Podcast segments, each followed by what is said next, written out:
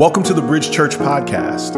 Our purpose statement at Bridge Church is to reach people where they are and help them grow. We hope today's message inspires you towards growth, and we pray it's life changing. And we hope to see you soon.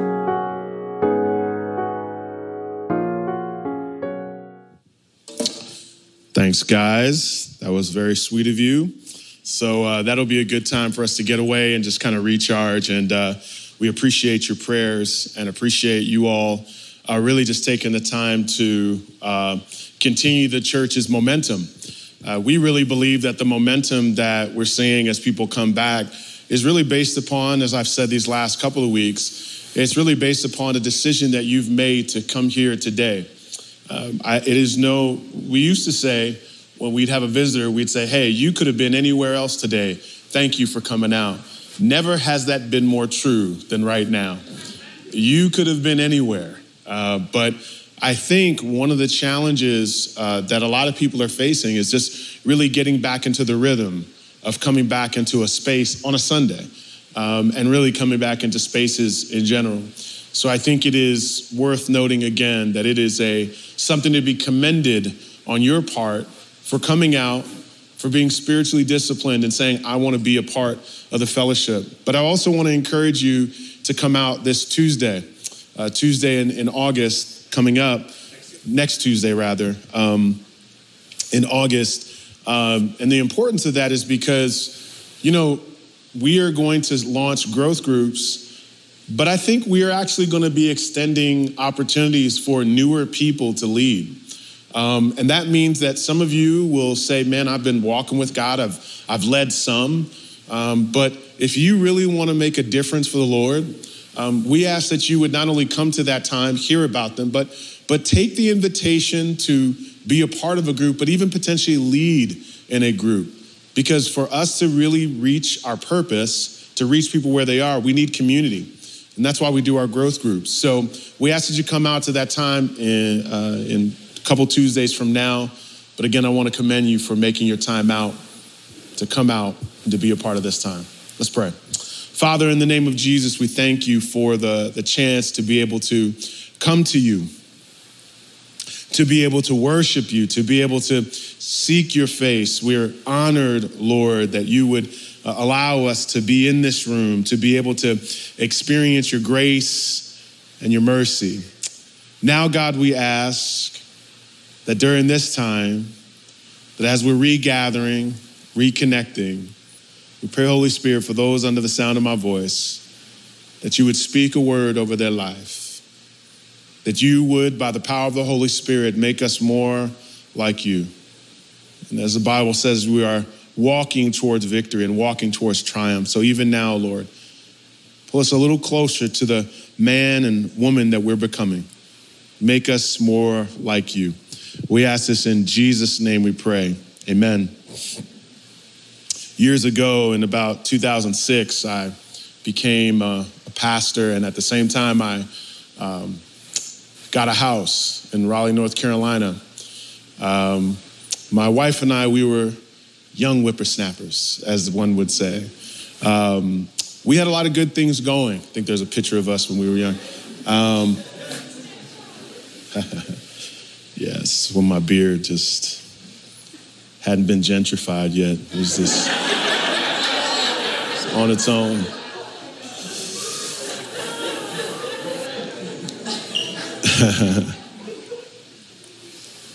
it was such a different time, you know. So we were we were there, and uh, we got married in 03, 2003. And when we got married, um, it was really cool because you know we we got married, we had these jobs. And all of a sudden, we got a house. And it was like, okay, we're doing our thing. I became a pastor. She was running a mentoring program. It was really cool. And then, you know, we started wanting to have a child.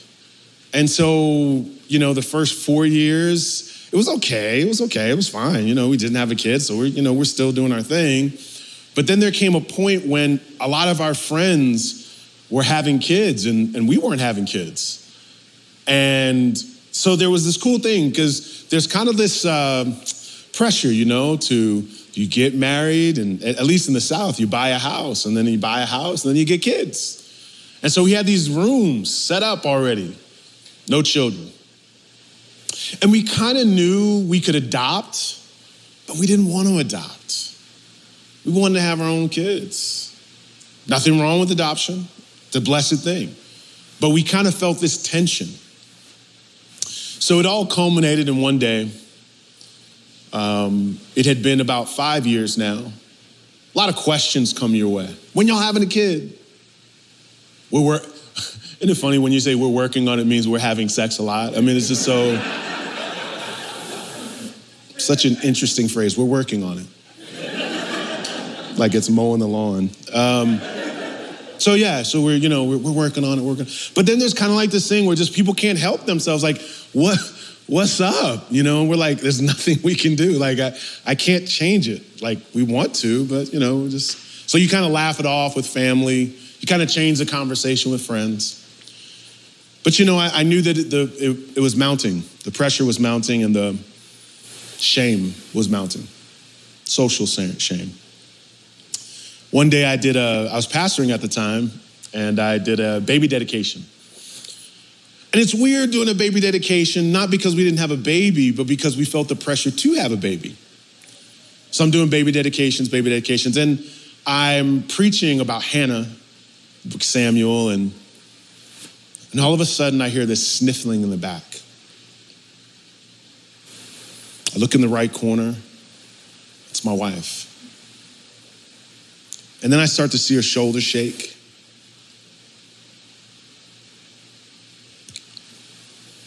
And then, you know, the now, now funny, the church I used to pastor in North Carolina, we were the youngest couple there, huh? Plot twist, now we're the oldest folks here. Amazing. But we were the youngest couple there. So like the, you know, little old ladies come around my wife and they walk her out the service. Now I got to keep it together. I'm trying to preach about, you know, the, this woman dedicating her child to the Lord. I mean, it was, and it was just so emotional. And I just remember thinking to myself during that time, like, God, you're good. But I want, I want more. I want more. I want, I, we want a child and everybody has a child. It seems like people who don't even want to have a child are having children.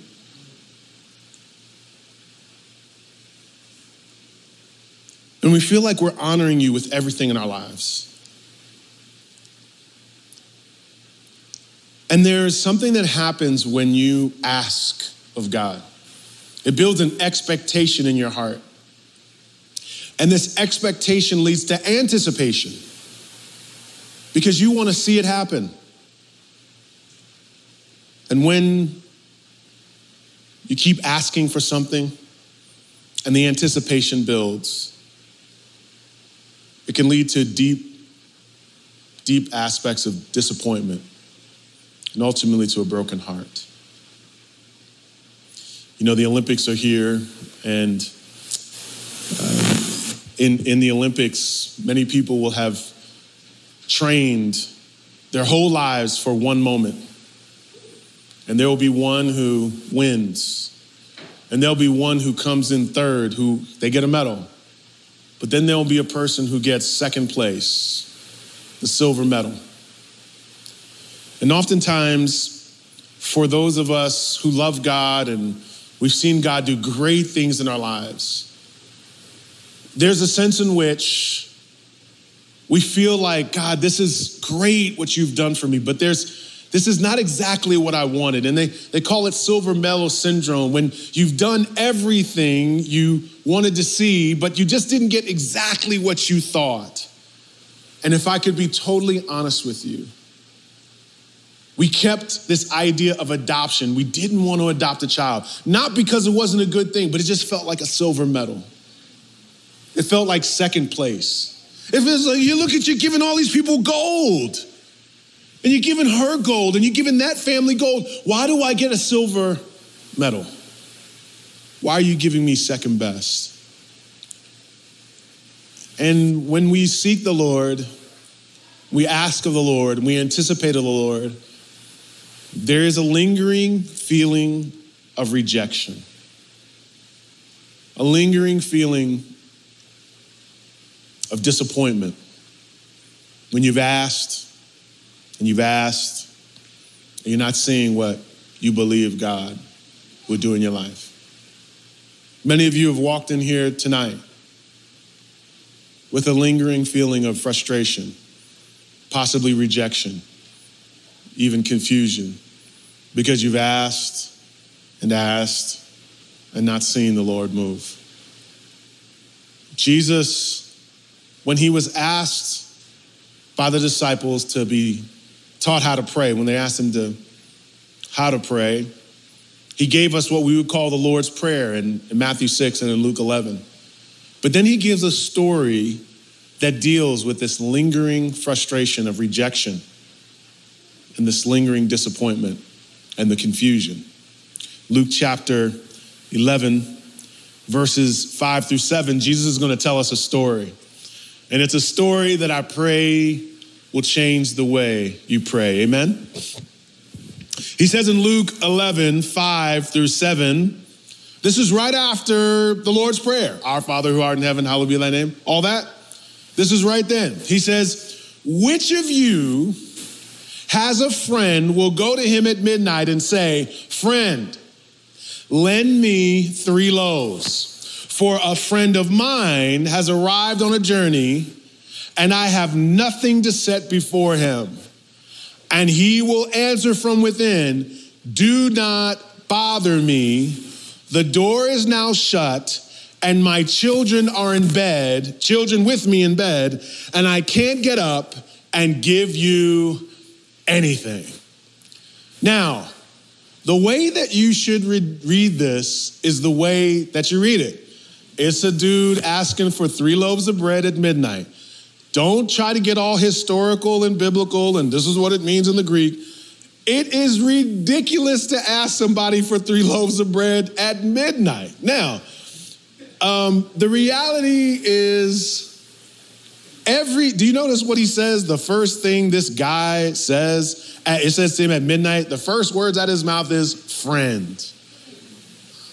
Now, friendship can be understood. You can define a friendship by the time I can contact you. Because I got midday friends. I don't have as many midnight friends, you know what I'm saying? And if you call me at midnight or beyond, I'm gonna assume it's not about a loaf of bread. I'm assuming you're dead. You know what I'm saying?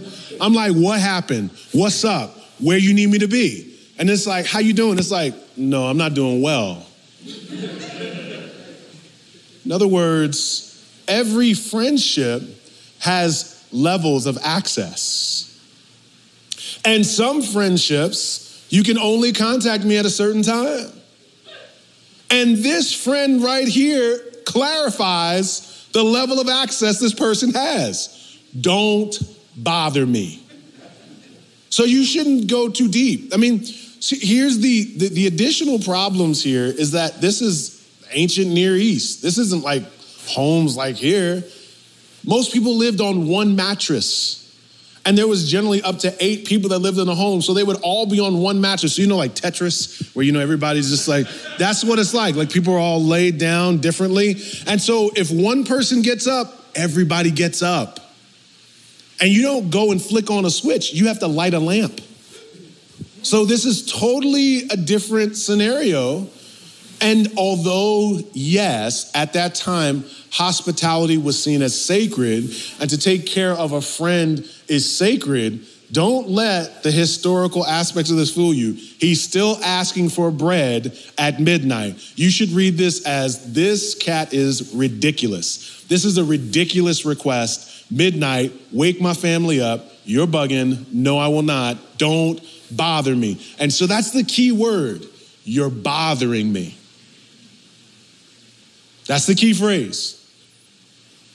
You think you're just gonna bother me. No, you're bothering me, right? And this is the bugged out part about this whole story. Jesus says in Luke 11, verse 8, He says, I tell you, I tell you, though he will not get up, you got to read this right, he will not get up and give him anything because he is his friend. So, just to clarify, he's not getting up because the level of friendship or even the level of access. He says, Yet, because of his impudence, he will rise and give him whatever he needs.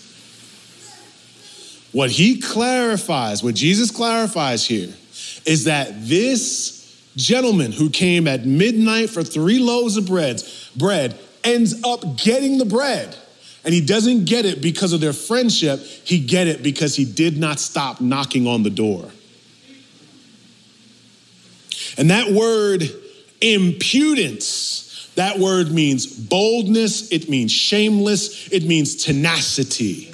It means persistence. It has an endurance, a courage. And that element is what he's saying is this bread got to him because he would not let go of his request.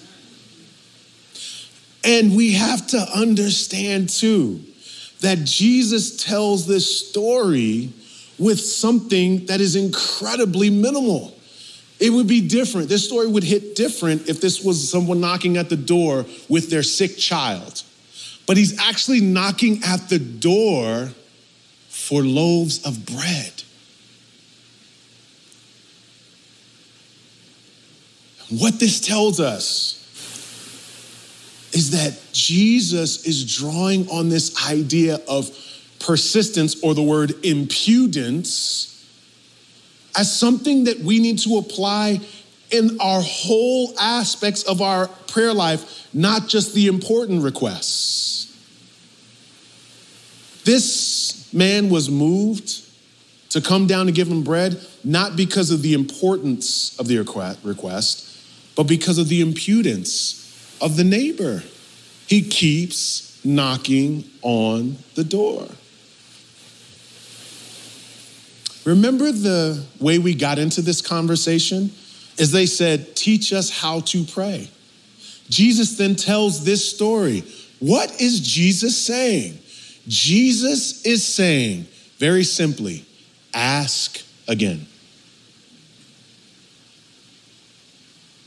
And the level of the, I mean, your trust in Jesus is indicated in the level of ridiculousness of the request and the consistency of it.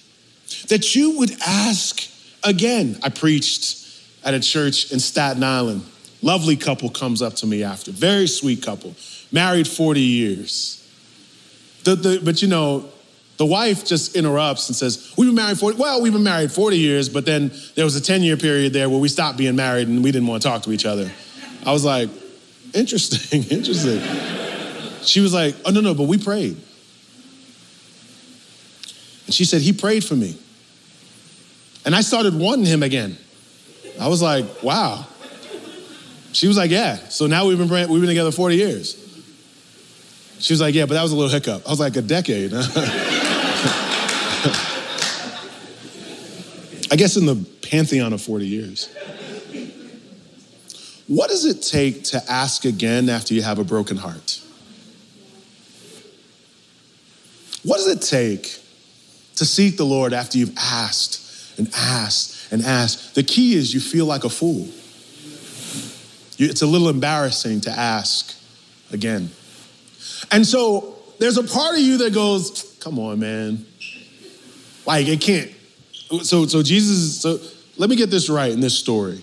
Jesus. Okay, I get. I'm the guy knocking on the door. So Jesus is like God's the grumpy old man. Like how does this story work? It's just persistence. And you would say, James, I, I, I, I'm not sure how you're reading that. Like I don't know. But this is the wild part. The wonderful thing about the Bible is that when it wants to get a point across, it repeats it. So Jesus brings up another story in Luke 18. Look at Luke 18. In Luke 18, he says, in a certain city, Luke 18, verse 2 and 3, he said, In a certain city there was a judge who neither feared God nor respected man, and there was a widow in the city who kept coming to him and saying, Give me justice against my adversary. And this is what you have to understand. For a while he refused, but afterward he said, Though I neither fear God nor respect man, yet because of this widow, because this widow keeps what? Bothering me I will give her justice so that she will not beat me down by her continual coming. I'm not making this stuff up. Jesus Christ of Nazareth said this. And he is teaching us something that is very humbling. He is saying, I want you to ask again. And this is the heartbeat. This judge just wants to be left alone. He's pushing aside her request, but over time, she just keeps bothering him. Now, what are we really saying? What is the heartbeat of this text? You have to understand what he said before. What he said before was that he was a father. What we said before in the previous sermon was that he's a close father, that he was a holy father that his name was to be hallowed. Church, this is what I want you to hear, and this is what Jesus is trying to bring home. If evil people, if friends that really aren't your friends, if friends that really even aren't your friends are moved by persistence, how much more is your Heavenly Father? God is not bothered by our persistence. God is not irritated when we keep asking and asking and asking of Him. God longs for us to draw in to His heart by asking again. And He wants access to what we deeply desire. He wants us to talk about those things that we hunger so deeply for. And so he says, ask again. And it is tiring to ask again. But we know life does not slow down. We know that the pain of dealing with a, a boss, that you are just asking God to change them. We know after a year of asking, that can get tiring and frustrating. We know that there are certain relationships in your life where you've asked to change people or you've asked for people to come into your life. And we know that can be tiring. But just because, this is the thing, this is the key part about what Jesus is saying. Just because you're not asking God for it does not mean you've stopped wanting it. It doesn't go nowhere. It doesn't go in some closet and be like, you're right, I'm gonna just leave you alone. You think about things, you think about people, you think about opportunities. And God is saying, I want access to the deepest desires of your heart. I want a conversation about those things that I know that you long for for your children, that you long for for your family, that you long for for your city, and you long for for your life. He is honored.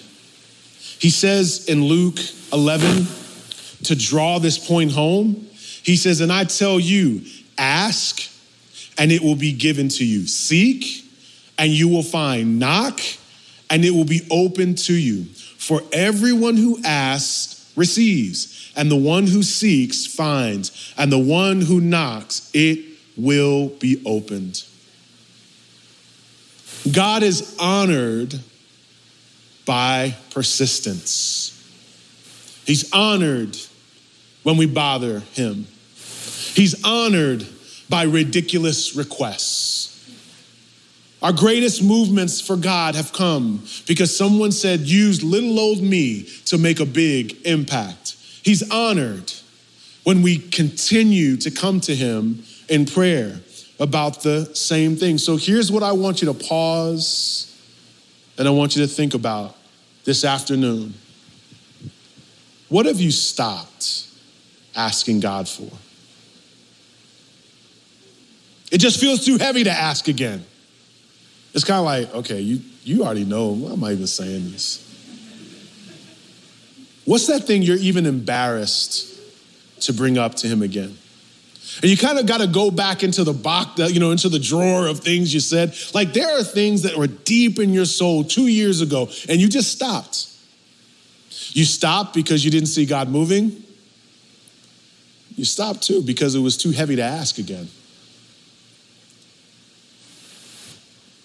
And the Lord is saying, He's honored when you lift up your heart to Him.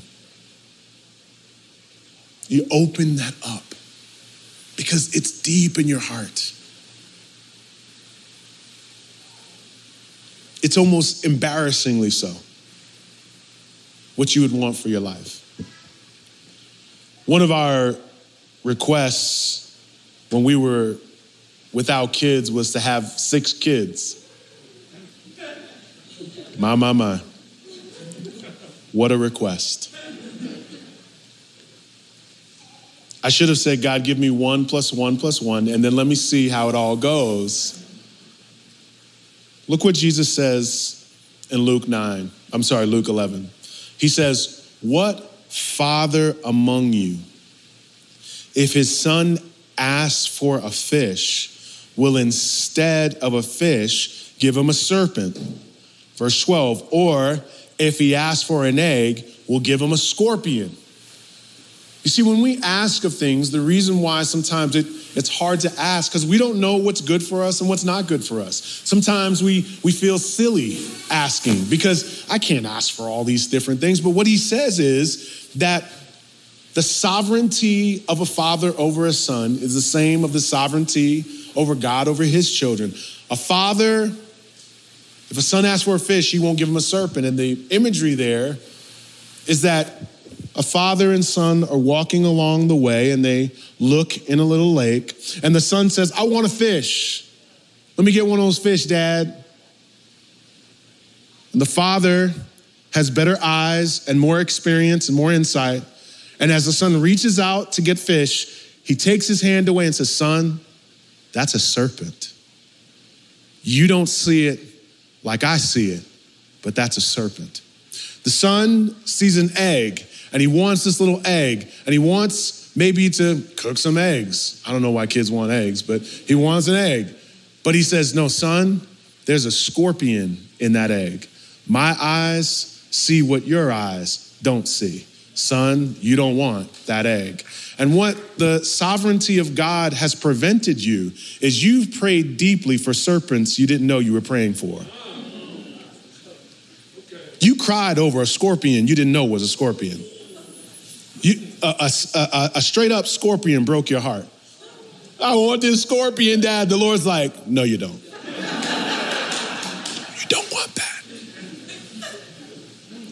Because you can't see like your father sees. And your father is always protecting you. You don't see what, see, if you, if you can embed that, listen, if you can embed that idea of his eyes of sovereignty, if you can embed that, you'll, ask, you'll keep asking because you know as I ask, he protects. You'll ask for ridiculous stuff because I know you will, if, if, if I could handle it, you'd give it to me because you're a father who loves me. This is the essence of understanding persistence in prayer. God wants to give it to me because he loves me. But he also sees what I don't see. And so Jesus says, if you then, in verse 13, if you then who are evil, which is a, why you gotta go there, Jesus? Like, why you gotta, little gut punch there. If you then who are evil know how to give good gifts So you, understand, you have to understand what the correlation is. He says the son being protected from a scorpion, he describes as a good gift. He says, if you know how to give good gifts to your children, how much more your heavenly Father?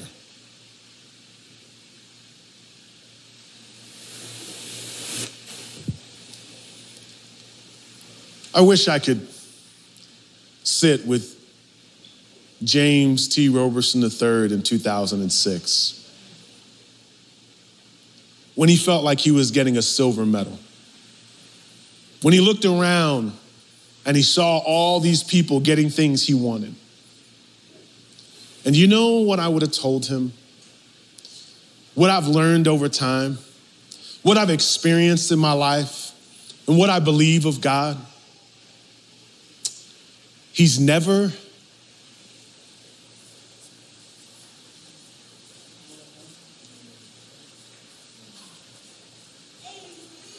He doesn't have silver medals. He's never given me second place. Never. He's only got gold for his kids. He's only given me gold. And I got a gold church and I got a gold wife. I got gold kids and I got gold family. because they're mine. And he gave them to me. See, it's my gold. It's gold for me. It's, it's, it's first place for me. And the reason why I felt so disappointed is because I literally thought when you saw that picture and those that gold, that silver, that bronze, it is someone looking and saying, That's my gold. And when I saw kids, I'm like, God, I wanted those to be my kids. I wanted what they have. And what I've realized over time is that God has never, ever given me second best. And I believe that in my whole heart. And it is the point at which you can believe that right now, in 2020, on this day, at this time, you are experiencing the good gifts of God even though it feels like second place, then you will continue to ask because you know that His timing, that His sovereignty aligns with where He sees that you're at and where He sees His plans going. And I don't have to wonder about why I don't have what other people have.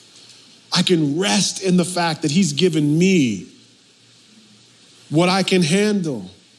He's given me something that's from His heart. He's given me a, a good gift.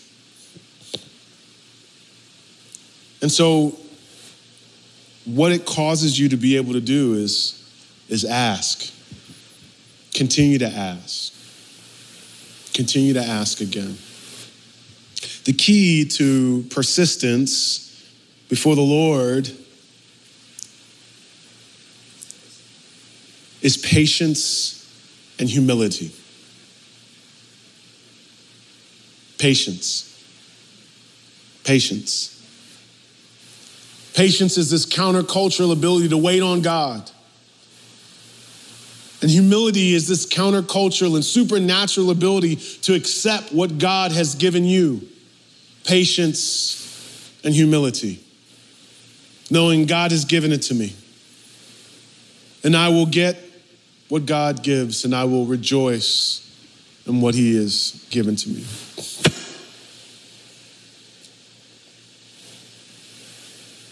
Much of our disappointment is not merely coming from desire, it's coming from speed.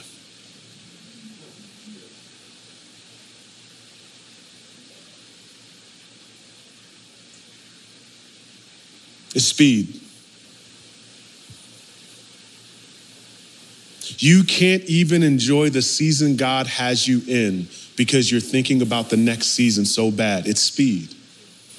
You want to move beyond where you are and not bloom in the season God has given you. And so, this desire, and yes, you want things to change, praise God.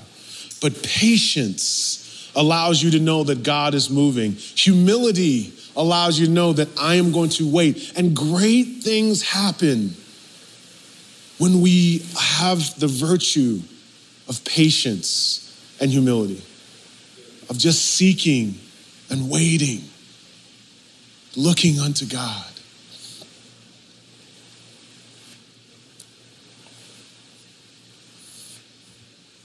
When I was younger, which at 45, that, that's a real statement, right? Like,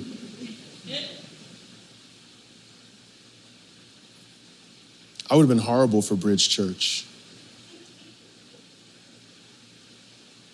The Lord had me plant a church at 37. I wondered why, because my knees hurt.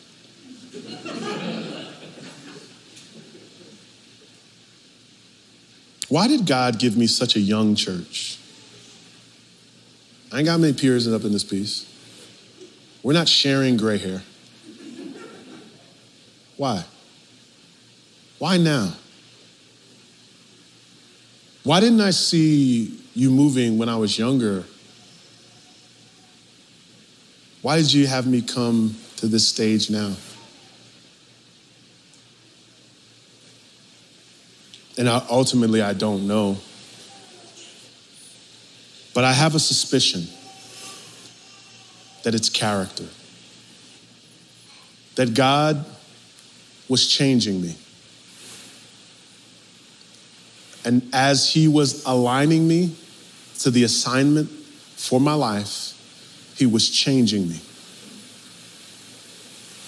And 2006 James couldn't handle 2021 James. He couldn't handle what I can handle now. He couldn't speak into situations the way that he could speak into them. And now you ever you ever look at yourself 10 years ago and look at what you're wearing and be like, what was I wearing? You ever look back at a video of yourself and be like, I was stupid? I mean, it, think about that. You look at yourself 10 years ago, you hear yourself 10 years ago, and you say, I was a fool. Maybe you're a fool now.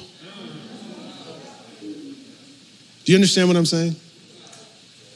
Like you're saying, well, I've got this different vision and different opinion of myself, but maybe you sound like a fool now. And the reason why there's certain opportunities you don't have is because you don't have the wisdom or the character to handle it yet. And that's okay. But the key is, as Psalm 27 says, wait for the Lord. Be strong. Let your heart take courage and wait for the Lord. And I want to encourage you that that principle will carry you through all the seasons of your life. Do you understand? There are so many of you single people in here, and we were married and had a, there's people I know that want to be married and want to have a house. We were married and had a house, and we said, gotta have them kids. And all we could think about was the next thing. And what I've learned is that when you don't wait on the Lord, you're waiting for something else. And when you're waiting for something else, it will break your heart. And I encourage you in the Lord today wait on the Lord. Learn to wait on the Lord. Learn the skill of waiting on the Lord, where you bury your heart deep down in the Word of God and you pray and you seek God's face and you reject the fact that I don't have to keep up with anyone else. I don't have to be anyone else. I just need to wait on the Lord. The Lord has good things for your life. He's got good things for your life. He's got good things. He's got good gifts for your life. but He is not going to make your life move faster. He's not going to try to keep up with your plan. The Lord doesn't move fast or slow, He moves on time. God is on time. He's on time. He's on time. My wife, when, I, when we got married, I used to think I was a fairly on time person until I get married an actual on time person. When we do stuff at 2:30, at 2:20, I believe I'm now to get motivated. At 1:30, my wife's like, what are, you, what are you doing? What are you doing? What are you doing? What are you doing? Putting on her earrings. And you know what started to happen? when I married my wife, I, I was never late. Because James, I'm not an on time person, but my, my wife, she's always on time. And one thing you can be certain that when you attach your life to the Lord, He's actually not fast, but He's also not slow. He's on time. And your life, when you attach it to the Lord, just wait on Him. He'll get you to your purpose, He'll get you to your destination. Just wait on Him. Don't let comparison make your life move faster than need be. Wait on the Lord.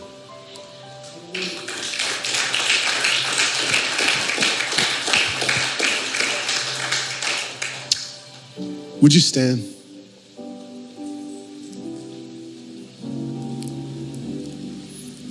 Holy Spirit, would you anoint this community today with a supernatural patience? God, would you anoint us with a supernatural understanding of your will for our lives?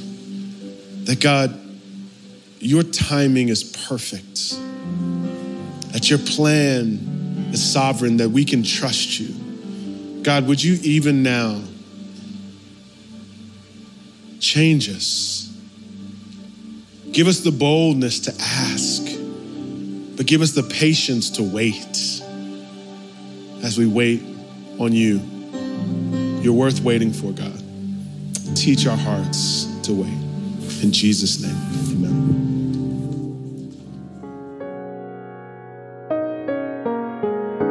We hope today's message was encouraging for you. We'd also love to hear how God used this message to speak to you. We hear from people all across the country about what God is doing through our podcast, and we'd love to hear from you. You can email us at info at bridgechurchnyc.com. You can also find us on Facebook and Instagram. Our handle for both of those social media outlets is at Bridge Church NYC. Our website is bridgechurchnyc.com. If you're in the New York City area, we have services at 4 p.m. and 6 p.m. on Sundays at 98 Fifth Avenue in Brooklyn, New York, right next to the Barclays Center. We are praying for you and we hope to see you soon.